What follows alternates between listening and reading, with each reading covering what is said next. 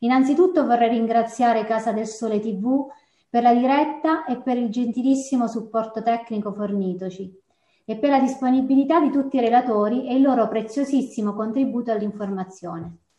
Come associazione dedita alla tutela della salute pubblica e in particolar modo alla tutela dai danni prodotti all'esposizione dei campi elettromagnetici, con questa tavola rotonda abbiamo voluto appoggiare e sostenere la giornata internazionale delle persone con disabilità, proclamata dall'ONU e fissata il 3 dicembre di ogni anno. Alleanza Italiana Stop 5G ha aderito con la rete italiana disabili con la partecipazione al sit-in che si terrà a Roma, a Piazza Montecitorio, nella suddetta data alle ore 11. Non sempre le disabilità sono immediatamente evidenti così come nel caso di due patologie in particolare, l'ipersensibilità elettromagnetica o elettrosensibilità, e nel caso della sensibilità chimica multipla. Così questa sera, con questa opportunità informativa, noi vogliamo da un lato approfondire queste due patologie e tutti i vari aspetti che, gravitano, che vi gravitano intorno e dall'altro vogliamo rimarcare l'importanza del loro giusto riconoscimento. Queste sono delle condizioni cliniche caratterizzate da una serie complessa di sintomi che si verificano dopo l'esposizione ai campi elettromagnetici nel caso dell'ipersensibilità elettromagnetica e a determinate sostanze chimiche nel caso della sensibilità chimica multipla, anche al di sotto dei livelli di riferimento raccomandati. L'elettrosensibilità genera, in caso di esposizione ai campi elettromagnetici, seppur con diverso grado di, di gravità, spiccata astenia, dolori articolari e muscolari, stato confusionale, difetto di attenzione e memorizzazione a breve termine, acufeni forti, tachicardia e aritmie cardiache, ipertensione arteriosa, eritemi, depressione del tono dell'umore, disturbi del linguaggio, infiammazione alle mucose.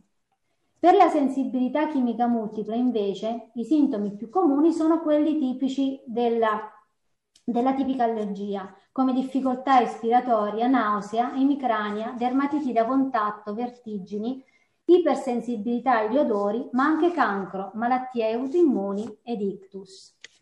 Con questa opportunità informativa vogliamo quindi rimarcare anche, come detto, la necessità del riconoscimento e dei diritti per l'ipersensibilità ai campi elettromagnetici e per la sensibilità chimica multipla in Regione Abruzzo. Per questo motivo come associazione Emergenza Elettrosmog Abruzzo abbiamo anche scritto al Presidente della Regione Marsiglio e alla Giunta per chiedere che si agisca politicamente adottando dei provvedimenti di sanità pubblica di prevenzione e tutela per la popolazione esposta ai rischi ambientali, ponendo la giusta attenzione alla risoluzione numero 27 protocollata al Consiglio regionale Abruzzo dell'11 febbraio del corrente anno dal vicepresidente del Consiglio Domenico Pettinari, con la cui risoluzione vuole impegnare il presidente Marco Marsiglio e l'assessore regionale con delega alle salute e pari opportunità Nicoletta Verì e Mario Quaglieri a riconoscere le patologie dell'era elettromagnetica e degli inquinanti ambientali pericolosissimi neurointerferenti endocrini. Disposizione a tutela dei pazienti. Si legge così nella risoluzione protocollata nel febbraio del corrente anno e non ancora calendarizzata. Per facilitare questo percorso di conoscenza, questa sera con noi il dottor Maurizio Martucci, il consigliere del Movimento 5 Stelle e vicepresidente del Consiglio regionale Domenico Pettinari, la dottoressa Anna Rita Iannetti e la dottoressa Sonia Lisa Chiavaroli. Il dottor Maurizio Martucci, scrittore e giornalista, è il portavoce di Alleanza Italiana Stop 5G una rete di cittadini coagulata spontaneamente per rivendicare il principio di prevenzione e di precauzione, promuovendo azioni sociali e politiche finalizzate alla protezione della salute pubblica minacciata dal progetto 5G Action Plan. Tra le diverse collaborazioni, tale rete comprende al suo interno comitati e associazioni sia locali che nazionali di malati, quali oltre la MCS, Obiettivo Sensibile, Comitato Fibromialgici Uniti, Rete Italiana Disabili ed il Movimento Europeo Diversamente Abili. Dottor Martucci, è facile intuire la doverosa adesione alla giornata internazionale delle persone per disabilità. Quali sono le azioni di alleanza a sostegno dei malati e di elettrosensibilità e di sensibilità chimica multipla? E con il 5G, quando, mi, quando, milioni di persone verranno sottoposte a campi elettromagnetici ad altissima frequenza per 24 ore al giorno e per 365 giorni all'anno senza tregua, diventeremo tutti elettrosensibili? Grazie Tonia, in con te ovviamente ringrazio l'associazione Emergenza Elettrosmog Abruzzo, la Casa del Sole TV e tutti quanti stanno rendendo possibile questo momento informativo altamente significativo e importante. Eh, sicuramente l'introduzione che è stata fatta è profondamente pertinente, calzante e centra in maniera esaustiva il punto della questione.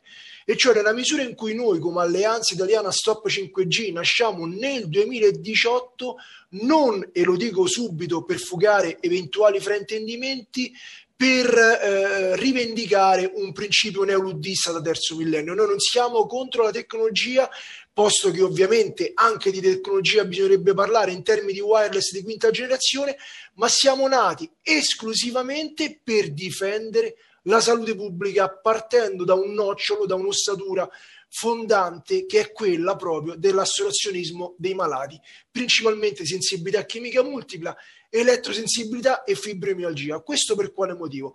Semplicemente perché i malati ci sono già e il minimo comune denominatore che associa queste patologie ambientali altamente invalidanti e che rendono praticamente la vita impossibile, ovviamente nei casi più limiti, sono collegate esattamente dagli agenti inquinanti, in primis da quelli invisibili, dove l'elettrosmog i campi elettromagnetici, le radiofrequenze, onde non ionizzanti già dal 2011 agenti cancerogeni per l'Agenzia internazionale della ricerca sul cancro sono la punta dell'iceberg di una problematica che evidentemente secondo anche la disponibilità biomedica e la letteratura scientifica che abbiamo oggi aggiornata è una problematica che riguarda tutti quanti noi. Quindi è bene distinguere come elettro ipersensibili coloro i quali sono affetti da queste problematiche ambientali, ma in realtà l'elettrosensibilità è qualcosa che riguarda ognuno di noi. E quindi noi come Alleanza Leona Stop 5G ci siamo attivati principalmente nelle sedi istituzionali, siamo stati a più riprese sia alla Camera dei Deputati che al Senato della Repubblica. Io personalmente sono stato anche al Parlamento europeo di Bruxelles proprio per portare la testimonianza di questi malati invisibili. Il fatto che gli agenti tossici, inquinanti presenti nell'ambiente rendano difficile anche la semplice esposizione nella vita sociale dei malati di elettrosensibilità e sensibilità chimica multipla, spesso e volentieri li ha portati a non poter entrare nelle sedi istituzionali e rivendicare i propri diritti. Questo invece lo stiamo facendo noi in maniera sistematica e continuativa con manifestazioni pubbliche, mettendo in rete i medici ambientali che si occupano in primis di queste patologie, mettendo insieme soprattutto l'associazionismo. Stiamo facendo squadra, stiamo cercando di rivendicare dei diritti inalienabili che poi l'ONU sancisce e rivendica attraverso anche la giornata delle persone con disabilità.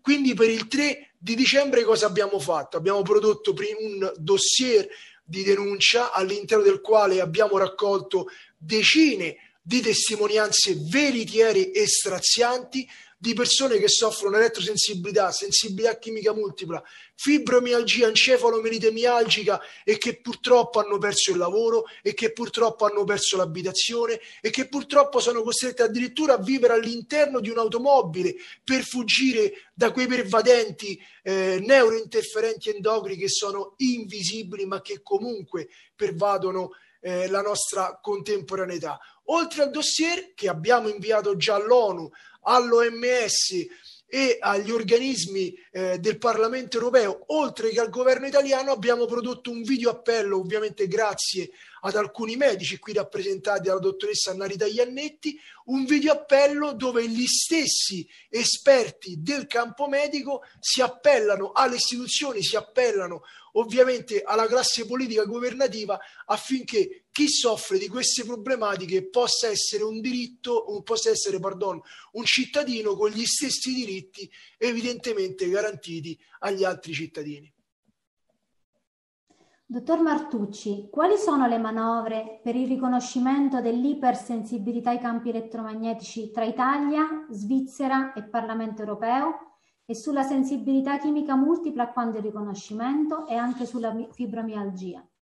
Sì, diciamo eh, che da un punto di vista eh, nazionale il vulnus che cerchiamo di colmare è proprio quello del riconoscimento nei livelli essenziali di assistenza per quanto riguarda queste patologie. In Italia non sono riconosciute, ma questo non significa ovviamente che non ci sono i malati e tantomeno non ci sono persone che ne soffrono per queste patologie altamente invalidanti. All'estero la cosa è diversa. Ad esempio in eh, Svezia l'elettrosensibilità è riconosciuta come patologia funzionale e quindi lo Stato e il governo riconosce ai cittadini che soffrono di questa malattia evidentemente zone free electrosmog zone, quindi zone non irradiate dai campi elettromagnetici, così come ad esempio il Canada riconosce la sensibilità chimica multipla, lo stesso in Germania, questo a livello nazionale, mentre qui noi in Italia abbiamo la regione Basilicata che riconosce l'elettrosensibilità, così come per quanto riguarda l'MCS, l'acronimo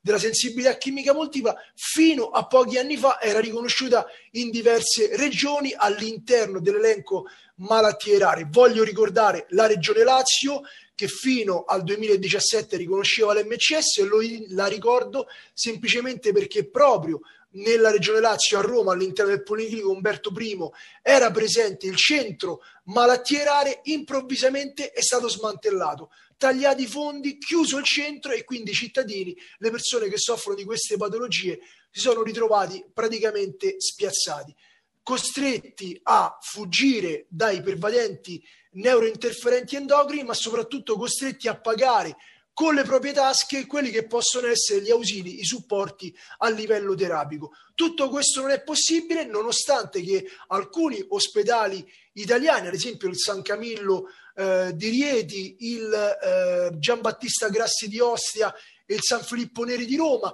ricordo in Emilia Romagna l'azienda ospedaliera universitaria di Ferrara e in Puglia il Vito Fazzi, questi sono alcuni nosocomi che riconoscono attraverso dei protocolli sottoscritti per lo più con le associazioni dei eh, percorsi tutelati, protetti per chi soffre di MCS e quindi sensibilità chimica multipla. All'estero che cosa sta avvenendo? Ad esempio in Svizzera sono state promosse delle azioni con delle mozioni per il riconoscimento nei vari cantoni dell'elettrosensibilità, così come sempre all'estero eh, nel Parlamento europeo, e questo grazie all'incisività dell'Alleanza Italiana Stop 5G, è stata recentemente eh, presentata un'interrogazione parlamentare proprio per difendere chi soffre di ipersensibilità ai campi elettromagnetici, visto che con l'avvento del 5G praticamente nessuno potrà più sottrarsi a un'irradiazione permanente ubiquitaria. Così come in Italia ci sono due disegni di legge fermi, ahimè, in Senato, presentati da due diversi eh, parlamentari e sono disegni di legge per il riconoscimento della sensibilità chimica multipla. Strano a credersi, questi disegni di legge sono fermi semplicemente perché in commissione non viene calendarizzata la proposta, esattamente come sta avvenendo in Abruzzo, dove grazie all'intervento del eh, consigliere e vicepresidente del Consiglio regionale Pettinari, con questa eh, risoluzione si tende a riconoscere, ovviamente a far sì che questi malati non siano assolutamente più invisibili. Grazie, dottor Martucci. Grazie. La dottoressa Anna Rita Iannetti è medico chirurgo, specialista in pronto soccorso e terapia d'urgenza, perfezionata in flebologia, master ottimizzazione neuropsicofisica, master medicina biointegrata, master PNEI. perfezionata in audio, psico, fonologia tomatis, consular rogersiano. Dottoressa Iannetti, come organismi viventi siamo delle fucine elettrobiochimiche. Quando e in che modo le interazioni dei campi elettromagnetici e di determinate sostanze chimiche con il nostro corpo si traducono in patologia? Inoltre, ci sono delle prevalenze di polimorfismi genetici che sembrano predisporre alla sensibilità chimica multipla. Qual è il ruolo dell'ambiente e dell'epigenetica nelle patologie dell'elettrosensibilità e della sensibilità chimica multipla? Inoltre, i malati dovrebbero conoscere i fattori epigenetici di guarigione, visto che non si possono curare con i farmaci. Ne vogliamo parlare? Grazie della domanda, Tonia.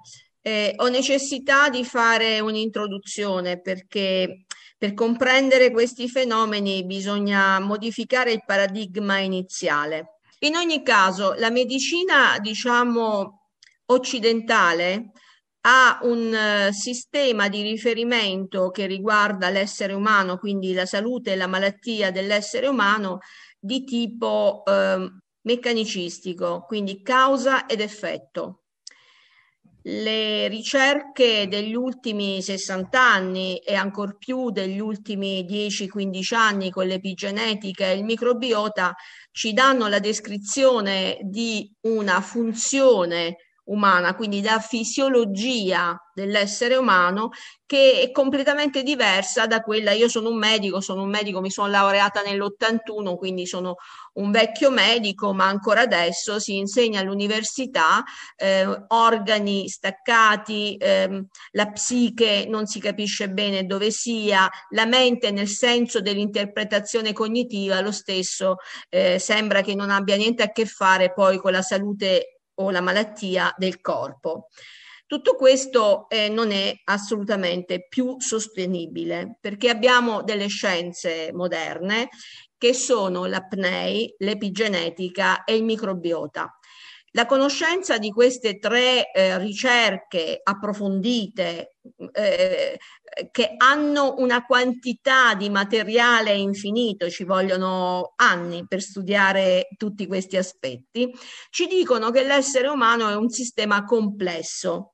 Il sistema complesso significa che ognuno di noi, pur avendo diciamo le caratteristiche base, quindi una sensorialità esterocettiva, udito, vista, eccetera, eccetera, eh, avendo un cuore, delle viscere che si muovono secondo un sistema eh, automatico che si chiama neurovegetativo, che queste due cose sono associate, che ci sono delle emozioni che sono associate lo stesso a questo funzionamento neurovegetativo, quindi diciamo i pezzi che si vanno ad assemblare sono sempre gli stessi, ma il sistema complesso significa che al variare anche di una virgola, la risultante che esce fuori da questi elementi biologici dà una situazione di funzionamento completamente diverso. Benissimo, quindi eh, c'è l'idea dell'emergenza, cioè la situazione soggettiva di ogni essere umano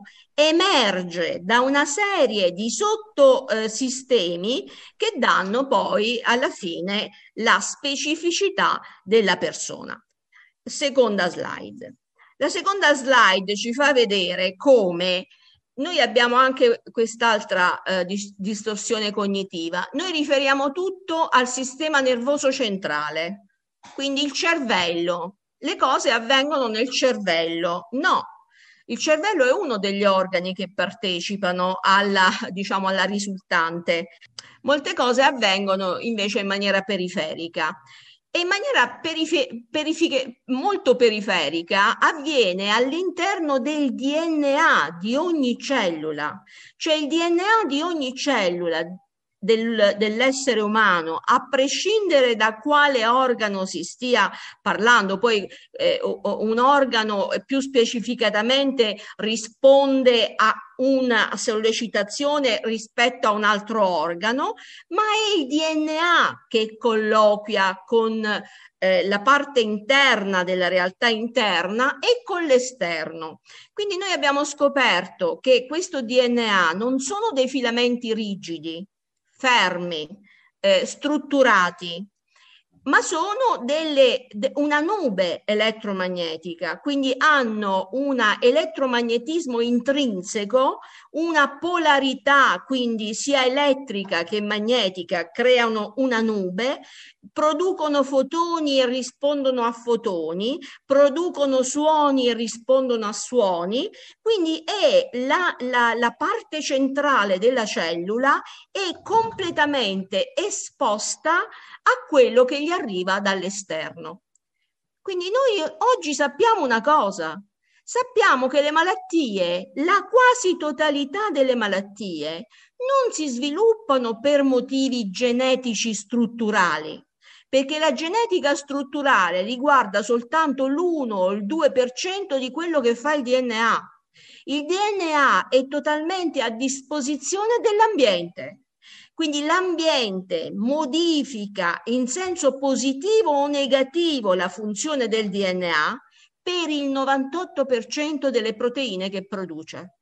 Questo è un punto fondamentale ed è il punto di passaggio dall'interpretazione vecchia della patologia all'interpretazione nuova della patologia.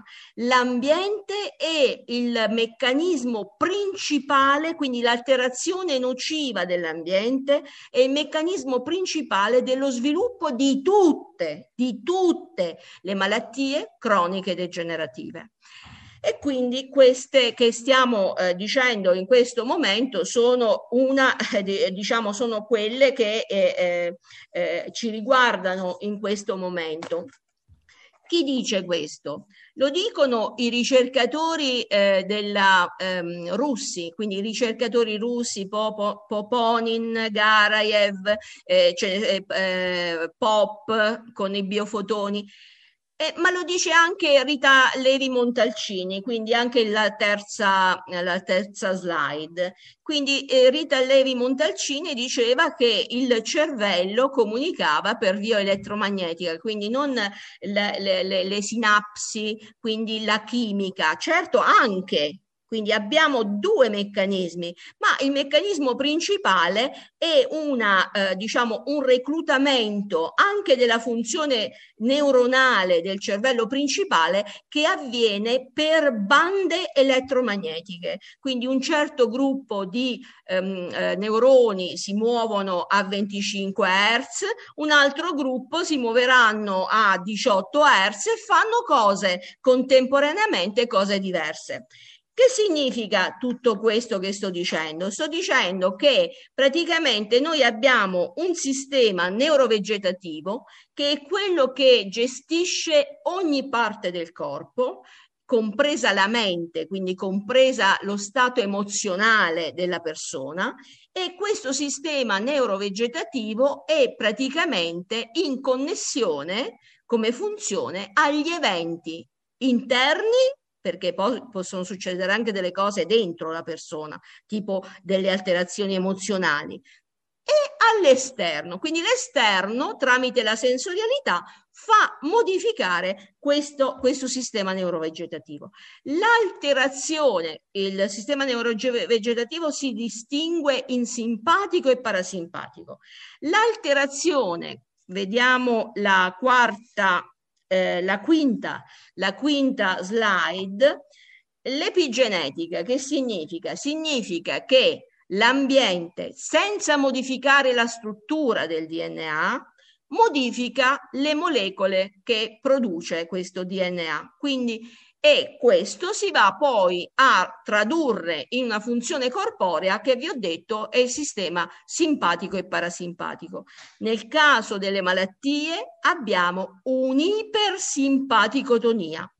L'ipersimpaticotonia è la causa di tutte le malattie croniche degenerative.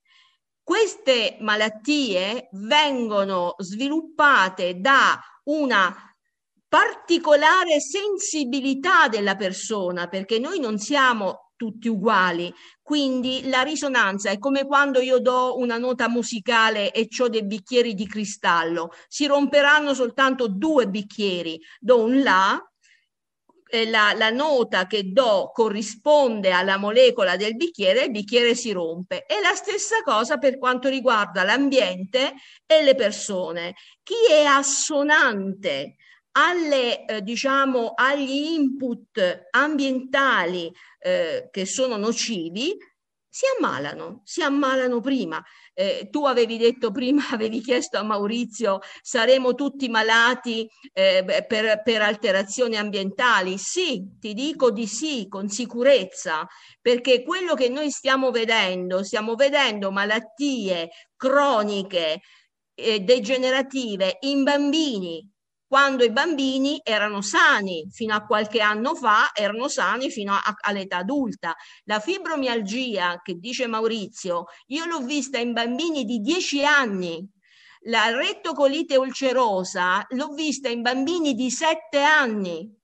Quindi ci sono delle malattie che derivano da questo processo di stimolo ambientale abnorme e quindi di una funzione usurante il, la, la, la, la persona a livello fisico che si stanno sempre più manifestando in età precocissima. A questo ci devi aggiungere il microbiota. Il microbiota è un punto fondamentale, quindi i microbi che vengono uccisi dalla chimica che noi abbiamo intorno, perché non sono soltanto gli interferenti endo- endocrini, sono anticrittogamici, sono antisettici, sono i farmaci, sono una serie infinita di sostanze alterando la composizione microbica favorevole alla salute, quindi facendo eh, arrivare un dismicrobismo, vanno alla eh, possibilità di far ammalare ogni organo e apparato. Questo è il processo.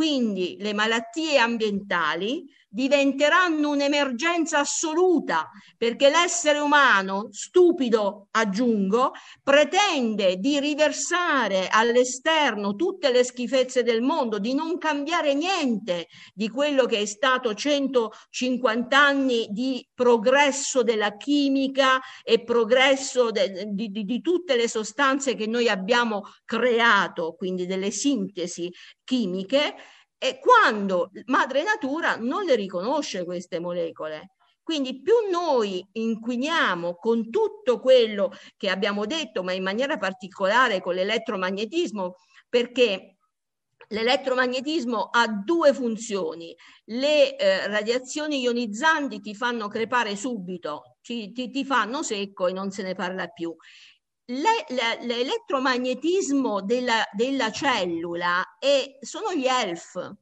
quindi sono le onde ultrasottili che hanno quindi il linguaggio di riprogrammare in senso negativo il DNA. Poi lo produciamo noi la molecola che ci fa ammalare.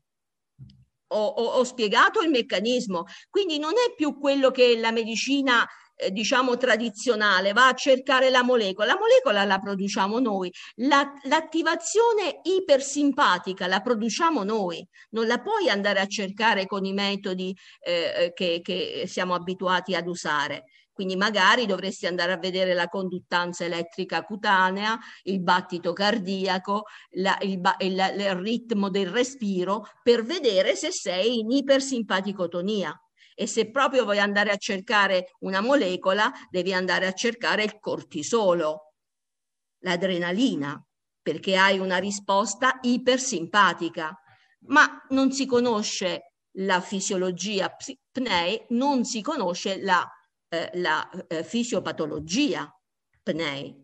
Quindi se si ragiona secondo i vecchi schemi, queste sono malattie sconosciute che non si capisce perché uno si è ammalato. Invece c'è una motivazione assolutamente chiara dal punto di vista medico. Grazie dottoressa, è stata molto chiara, spero che le sue parole arrivino sicuramente a tutti, ma soprattutto a chi dovrà prendere delle adeguate uh, decisioni per poter migliorare perlomeno quello che si può, quindi uh, partire soprattutto dall'ambiente per arrivare quindi a, a, quello che poi è uno stato di, di, salute collettivo con una fitness sicuramente migliore di quella che stiamo attualmente vivendo. Dottoressa Iannetti, quali sono i limiti diagnostici e terapeutici relativi alle patologie della sensibilità chimica multipla e dell'elettrosensibilità? E soprattutto il personale sanitario è adeguatamente formato nel riconoscere e anche nel trattare queste patologie? Grazie. Comincio, comincio, scusa, è aperto. Comincio dall'ultima parte. Il personale sanitario non è assolutamente in grado perché non conosce né la fisiologia né la fisiopatologia apnei, non conosce l'epigenetica e non conosce l'azione del, dei microbi in senso di positività. Quindi c'è ancora una cultura eh, ehm, microfobica Vediamo che cosa sta succedendo adesso per questo virus. Quindi c'è tutta un'azione dell'uccisione del virus, del batterio, del fungo, senza capire che uccidere in senso trasversale significa avvantaggiare i patogeni. Infatti abbiamo un altro problema che è quella della farmacoresistenza dei patogeni e si muore, che è una meraviglia perché abbiamo dei batteri e dei virus sempre più resistenti resistenti alla, alla, alle azioni terapeutiche. Allora, cosa si fa per, per uh, curare queste persone? Prima cosa, eh, il problema è eh, per, momentaneamente allontanarli dalla, dalla, fonte, quindi scoprire quali sono le sostanze che danno fastidio e cercare di eliminare il contatto con queste sostanze. E poi c'è da ripulire il corpo con eh, ehm, delle azioni eh, di modulazione. Noi abbiamo eh, delle sostanze anche alimentari che agiscono epigeneticamente ripristinando delle funzioni. I, immaginate che esistono dei funghi, per esempio, che vengono usati eh, nel, per, per, a, come antitumorali eh, oppure il vischio, il tè verde. Esistono moltissime eh, eh, sostanze che hanno un'azione epigenetica di ripristino di funzione. Chiaramente, visto che sono anche un'esperta in materia, si usa anche la, la musica, si usano, eh, il tomatis ripristina la balance simpatica e parasimpatica, si usano dei sistemi tipo quello, il metodo Crescentini, quindi con delle, mh, mm, eh, delle schede elettromagnetiche eh, che ripristinano la, il, l'elettromagnetismo fisiologico, quindi vanno a contrastare la disregolazione, eh, si ridà diciamo, l'impulso alla cellula di autoriparazione. Ci sono tantissime cose da fare, però la cosa principale che per me è, mi, riv- mi, rivolgo a, a, Pettinari perché è la politica che si deve far carico di questo, è che dobbiamo cercare di capire che non è un immondezzaio l'ambiente, cioè quello che succede nell'ambiente succede a noi. Quindi noi siamo in relazione totale con l'ambiente, l'epigenetica ha dimostrato che abbiamo totalmente la salute a carico delle variazioni ambientali, perché ripeto, prima potevamo dire mio padre e mia madre erano delle persone sane e quindi io ho una buona possibilità di vivere una vita sana. Eh, beh, si sta dimostrando che i figli si ammalano di famiglie che i nonni sono morti a 120 anni. I, I nonni sono morti a 120 anni, loro muoiono probabilmente a 50. Quindi c'è un'alterazione di quello che per tanto tempo è stata l'idea della salute che era genetica perché abbiamo scoperto che l'ambiente è la principale causa di come noi stiamo l'ambiente in tutte le sue accezioni. Adesso stiamo dicendo della chimica e delle energie, ma l'ambiente relazionale, per esempio, è un altro grande eh, bacino di eh, possibilità di star bene o di star male. La ringrazio davvero tanto, dottoressa. Grazie a voi. La dottoressa Sonia Lisia Chiaroli è vicepresidente della nostra associazione Emergenza Elettrosmog Abruzzo ed è anche purtroppo elettrosensibile. Dottoressa Chiavaroli, in che modo si è accorta che la sua vita stava cambiando? Quando e come si è accorta di essere elettrosensibile e a chi si è rivolta? Quali sono i limiti che una persona affetta da elettrosensibilità deve affrontare nella quotidianità e quali sono le difficoltà che una persona affetta da ipersensibilità ai campi elettromagnetici e alla sensibilità chimica multipla deve affrontare sia per la diagnosi che per le terapie. Grazie. Eh, buonasera a tutti, sono, sono Annalisa Chiavaroli, eh, ho 38 anni e vivo in un paesino vicino Pescara e vi racconterò brevemente la mia storia. E mi sono ammalata di fibromialgia e di sindrome da stanchezza cronica nel 2003. E pensate che giocavo a calcio al campionato regionale di calcio a 11 e purtroppo piano piano ho dovuto lasciare tutto a causa dei problemi di salute. Per i dolori, per la stanchezza, ci sono stati dei periodi in cui non riuscivo nemmeno a camminare. Eh, finché nel 2014 mi sono ammalata di sensibilità chimica multipla e di elettrosensibilità. E nella sfortuna eh, ho iniziato a sentire mh, fastidio con i profumi, gli scarichi delle macchine, eh, non riuscivo più a parlare al cellulare all'orecchio perché sentivo un forte dolore all'interno dell'orecchio. E nella sfortuna ho avuto la fortuna di capire quasi immediatamente di cosa si trattasse cercando su internet e mi sono rivolta al professor Genovesi eh, che nello stesso anno mi ha diagnosticato eh, le due malattie ambientali. E, ehm, praticamente eh, ha diagnosticato appunto queste malattie ambientali, però purtroppo eh, il professor Genovesi eh, è morto circa tre anni fa, era uno dei pochissimi dottori in Italia che si occupava di queste patologie e pertanto noi ci siamo ritrovati ancora più soli ehm, ed abbandonati. E non potrò mai dimenticare eh, l'ultima cosa che lui mi disse, l'ultima volta che ci siamo visti, pochi mesi prima di morire, lui mi disse che praticamente eh, dovevo cambiare aria, quindi che dovevo vivere in un posto di montagna e comunque in un posto sano. Eh, vi chiederete se l'ho fatto, purtroppo eh, la risposta è no e vi spiego il perché.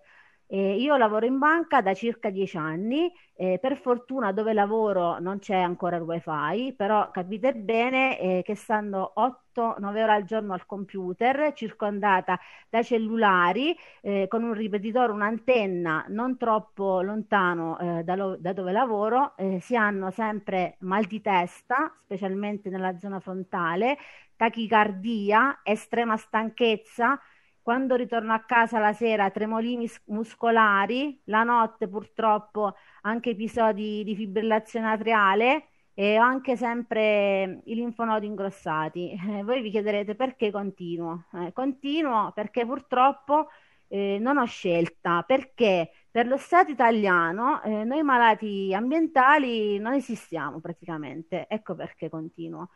E, come diceva anche la dottoressa Iannetti, purtroppo sono pochissimi i medici che conoscono la patologia, sono pochissimi, quindi c'è una difficoltà oggettiva nella diagnosi, ma ci sono anche difficoltà nelle cure.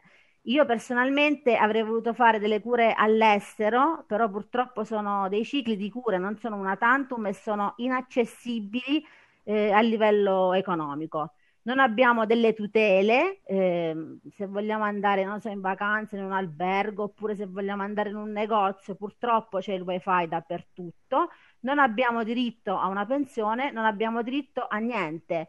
Eh, anche andare da un medico è complicato perché vi, vi, vi dico questo caso personale, eh, un, un, paio di mesi fa sono andata dal cardiologo e nel, sono anche stata fortunata perché il medico eh, mi ha ascoltato, non conosceva assolutissimamente la patologia, eh, però almeno mi ha ascoltato, perché a volte non, non ti ascoltano nemmeno, a volte incontri dei, dei muri di gomma che non, non, ti vogliono nemmeno ascoltare. Quindi viviamo in uno stato di abbandono eh, totale, senza assistenza, eh, senza cure, abbandonati dal sistema sanitario nazionale.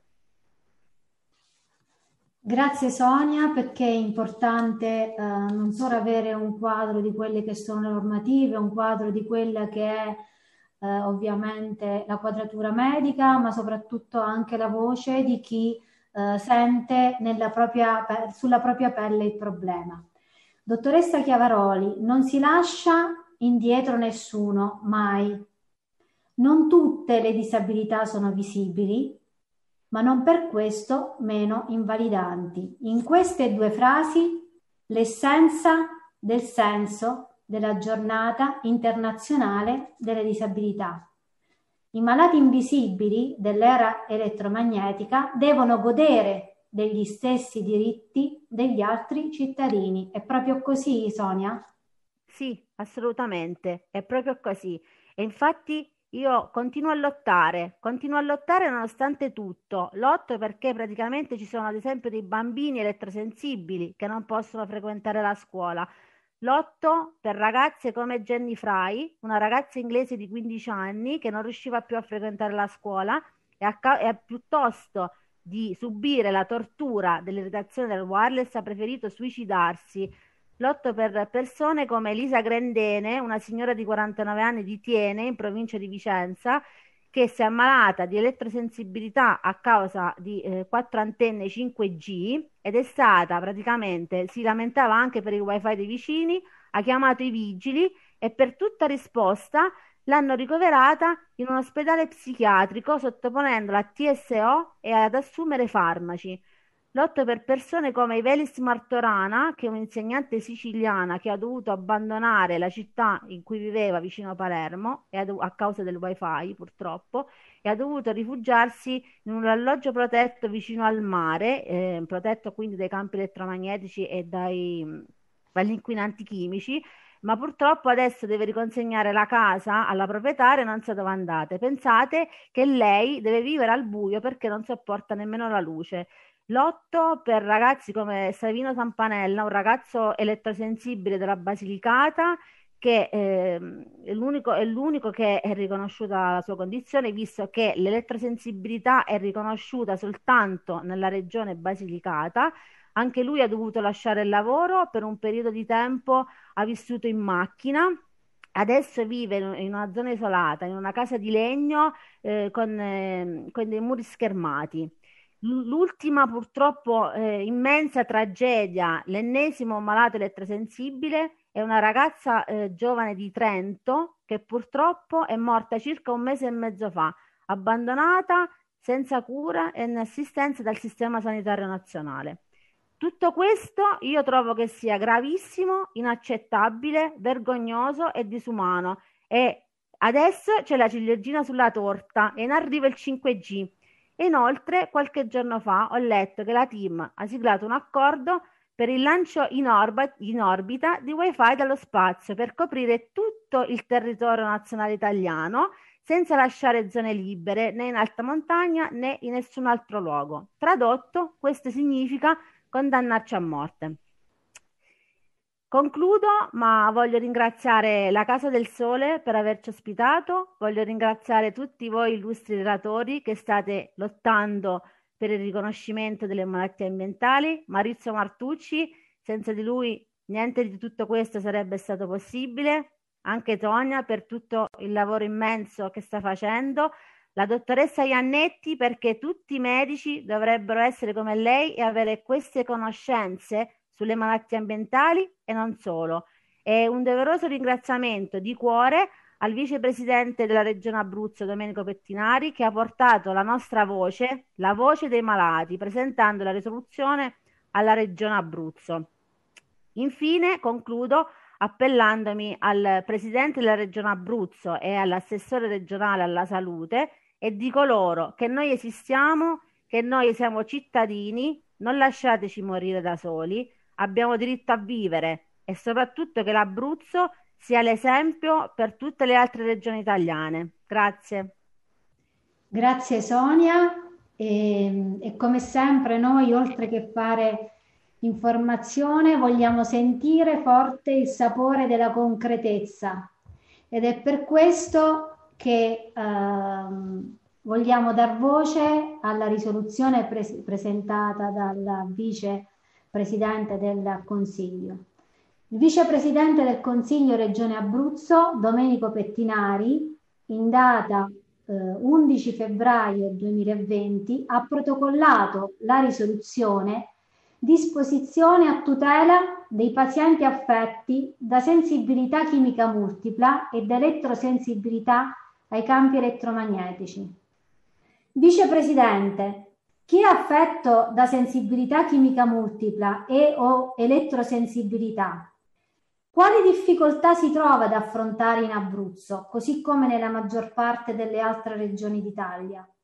Sono garantiti i livelli essenziali di assistenza? E ancora, il piano sanitario regionale 1999-2001 aveva previsto nell'elenco delle patologie e gruppi di malattie anche la sensibilità chimica multipla e aveva anche individuato nel reparto di endocrinologia dell'ospedale clinicizzato della Santissima Annunziata di Chieti il centro regionale di riferimento.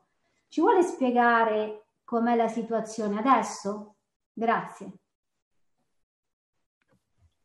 Grazie, grazie a tutti i relatori Buonasera a tutti coloro che ci stanno ascoltando. Intanto consentitemi una piccola precisazione. Eh, io non sono il, pre- il, vicepresidente della regione Abruzzo, magari lo fossi. Significherebbe che adesso avrei potere eh, decisionale, non ce l'ho. Io sono semplicemente un consigliere regionale di opposizione, vicepresidente del consiglio regionale, oh. solo un incarico istituzionale ma non ha nessun potere decisionale, sono una forza di opposizione. E questa sera io mi sento fortemente responsabilizzato e, e sento una grande responsabilità sulle spalle. Intanto perché eh, ho ascoltato molto attentamente e avrei sinceramente voluto solo ascoltare, perché io sono una persona molto umile, io non sono quei, eh, di quei politici che amano fare passerelle e quant'altro. Io credo che la politica debba solo tacere, ascoltare e poi produrre atti concreti. Avete voluto fortemente che io intervenissi, intervengo portando la mia piccola testimonianza, però ripeto, io ritengo che la politica prima di, di parlare debba fare, quindi grandissima responsabilità sulle spalle. Io come forza di opposizione ho potuto fare poco, cioè una forza di opposizione può proporre, poi sta naturalmente al governo regionale, al governo attivo, alla maggioranza approvare quella che è una proposta. Purtroppo la mia proposta, che si chiama tecnicamente un atto politico che si chiama risoluzione, è stata depositata l'11 febbraio del 2020 e dall'11 febbraio del, 2000, del 2020, tra poco passerà un anno, e non è stata presa minimamente in considerazione. Qualcuno potrà dire, ma può accadere ciò, può accadere questo? Sì, purtroppo accade eh, frequentemente, perché non c'è un obbligo giuridico, un obbligo legale di prendere in considerazione una proposta di un consigliere.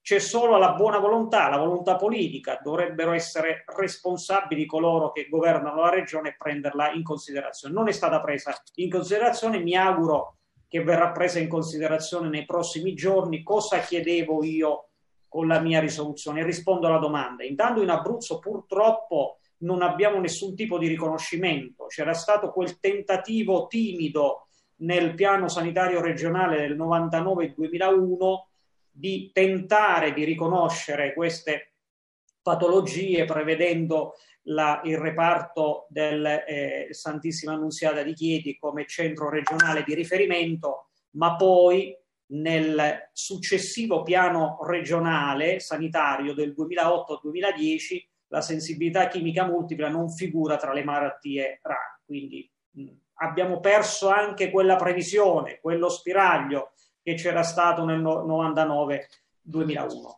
Per questo e soprattutto in considerazione di diversi provvedimenti che sono, fatti, sono stati fatti in altre regioni. Io vedo il Veneto ha una legge regionale del 2013, la Toscana ha approvato una risoluzione eh, la, le Marche hanno eh, approvato una legge regionale del 2017, la numero 38 del 2017, disposizioni in favore dei soggetti affetti da fibromialgia e da sensibilità chimica multipla. La Basilicata nel 2006 ha approvato una delibera di giunta regionale eh, per cercare di riconoscere queste patologie. Anche l'Umbria mi risulta che nel 2015 ha approvato una delibera di giunta regionale, iniziative ai fini dell'inserimento della patologia sensibilità chimica tra le malattie rare e la predisposizione di tutti i provvedimenti conseguenziali, anche l'Emilia Romagna, come è stato ricordato. Quindi Regione Abruzzo, sulla scia delle altre regioni, può e deve soprattutto almeno approvare questo atto di indirizzo, perché la risoluzione è un atto di indirizzo. Io che cosa chiedo con questa risoluzione? Vado veramente a sintetizzare a conclusione. Io chiedo il dispositivo, vi leggo il dispositivo finale.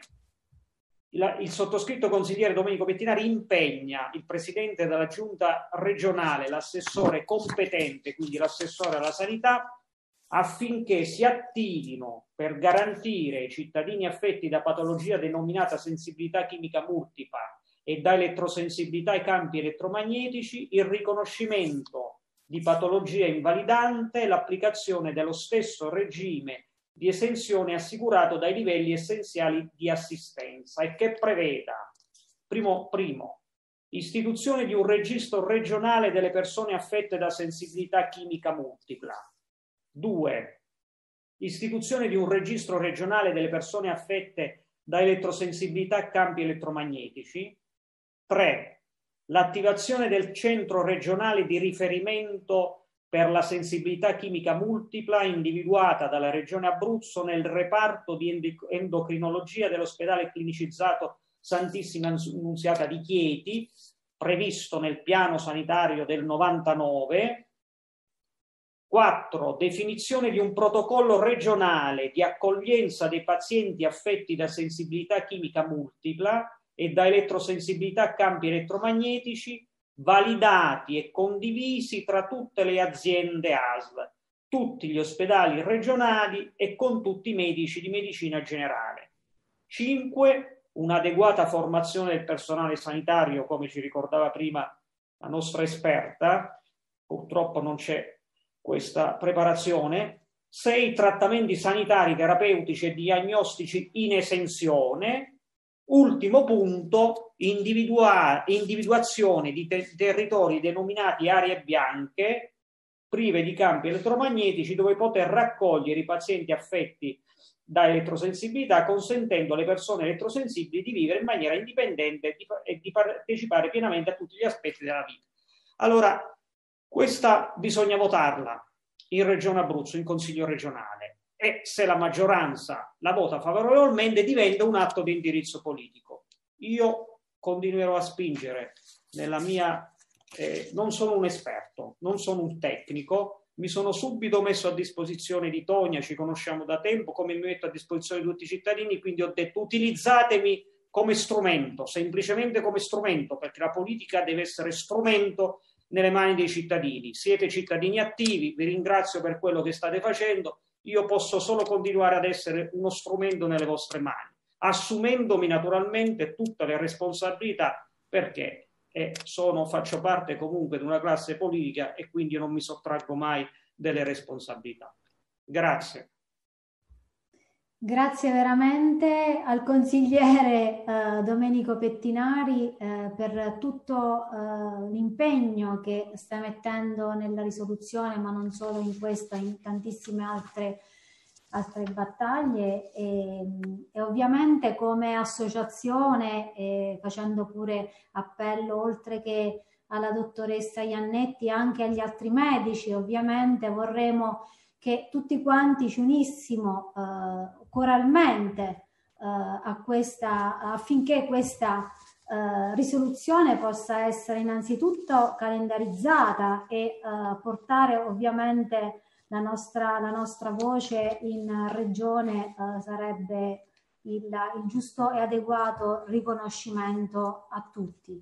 Concludiamo quindi questa tavola rotonda con un appello, quindi auspicio che la risoluzione venga al più presto calendarizzata, confidando nel più profondo senso di responsabilità del Presidente e di tutti gli organi competenti, augurandoci che nel più breve tempo possibile possa essere restituita agli affetti di sensibilità chimica multipla e di elettrosensibilità quella dignità troppo a lungo disattesa e quel giusto riconoscimento di diritti che dovrebbe essere garantito ad ogni cittadino. Sono questi giorni in cui la sempre più crescente attenzione per la salute non si può permettere di lasciare ai margini le fasce più sensibili. Mai come ora i malati invisibili dell'era elettromagnetica devono poter godere degli stessi diritti degli altri cittadini. Assenza, assistenza sanitaria protetta, riparo dall'overdose elettromagnetica, prevenzione del danno, tutela negli ambienti di lavoro ed istruzione. E quindi non mi resta che rinnovare il mio ringraziamento a Casa del Sole TV e eh, che ci ha permesso ovviamente di eh, divulgare al meglio queste, quelle che sono le informazioni e i nostri intenti di proseguire in questa lotta il rinnovato eh, ringraziamento al dottor Martucci, appunto il portavoce a livello nazionale di tutte le cause che congiuntamente stiamo portando avanti da uh, due anni in modo intenso e continuativo eh, in regione, in nazione e anche in Europa.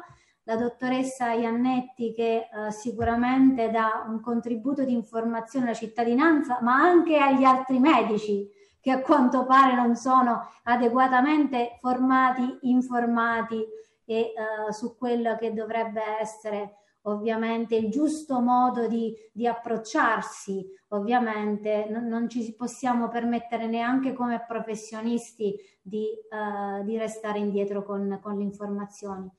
A Lisa, a Lisa Chiavaroli che uh, la sua testimonianza ha commosso e comunque ci ha fatto toccare con mano quella che è la situazione, il vissuto degli elettrosensibili e al consigliere Pettinari che come sempre sostiene eh, con uh, grande concretezza e, uh, la voce dei cittadini. Grazie.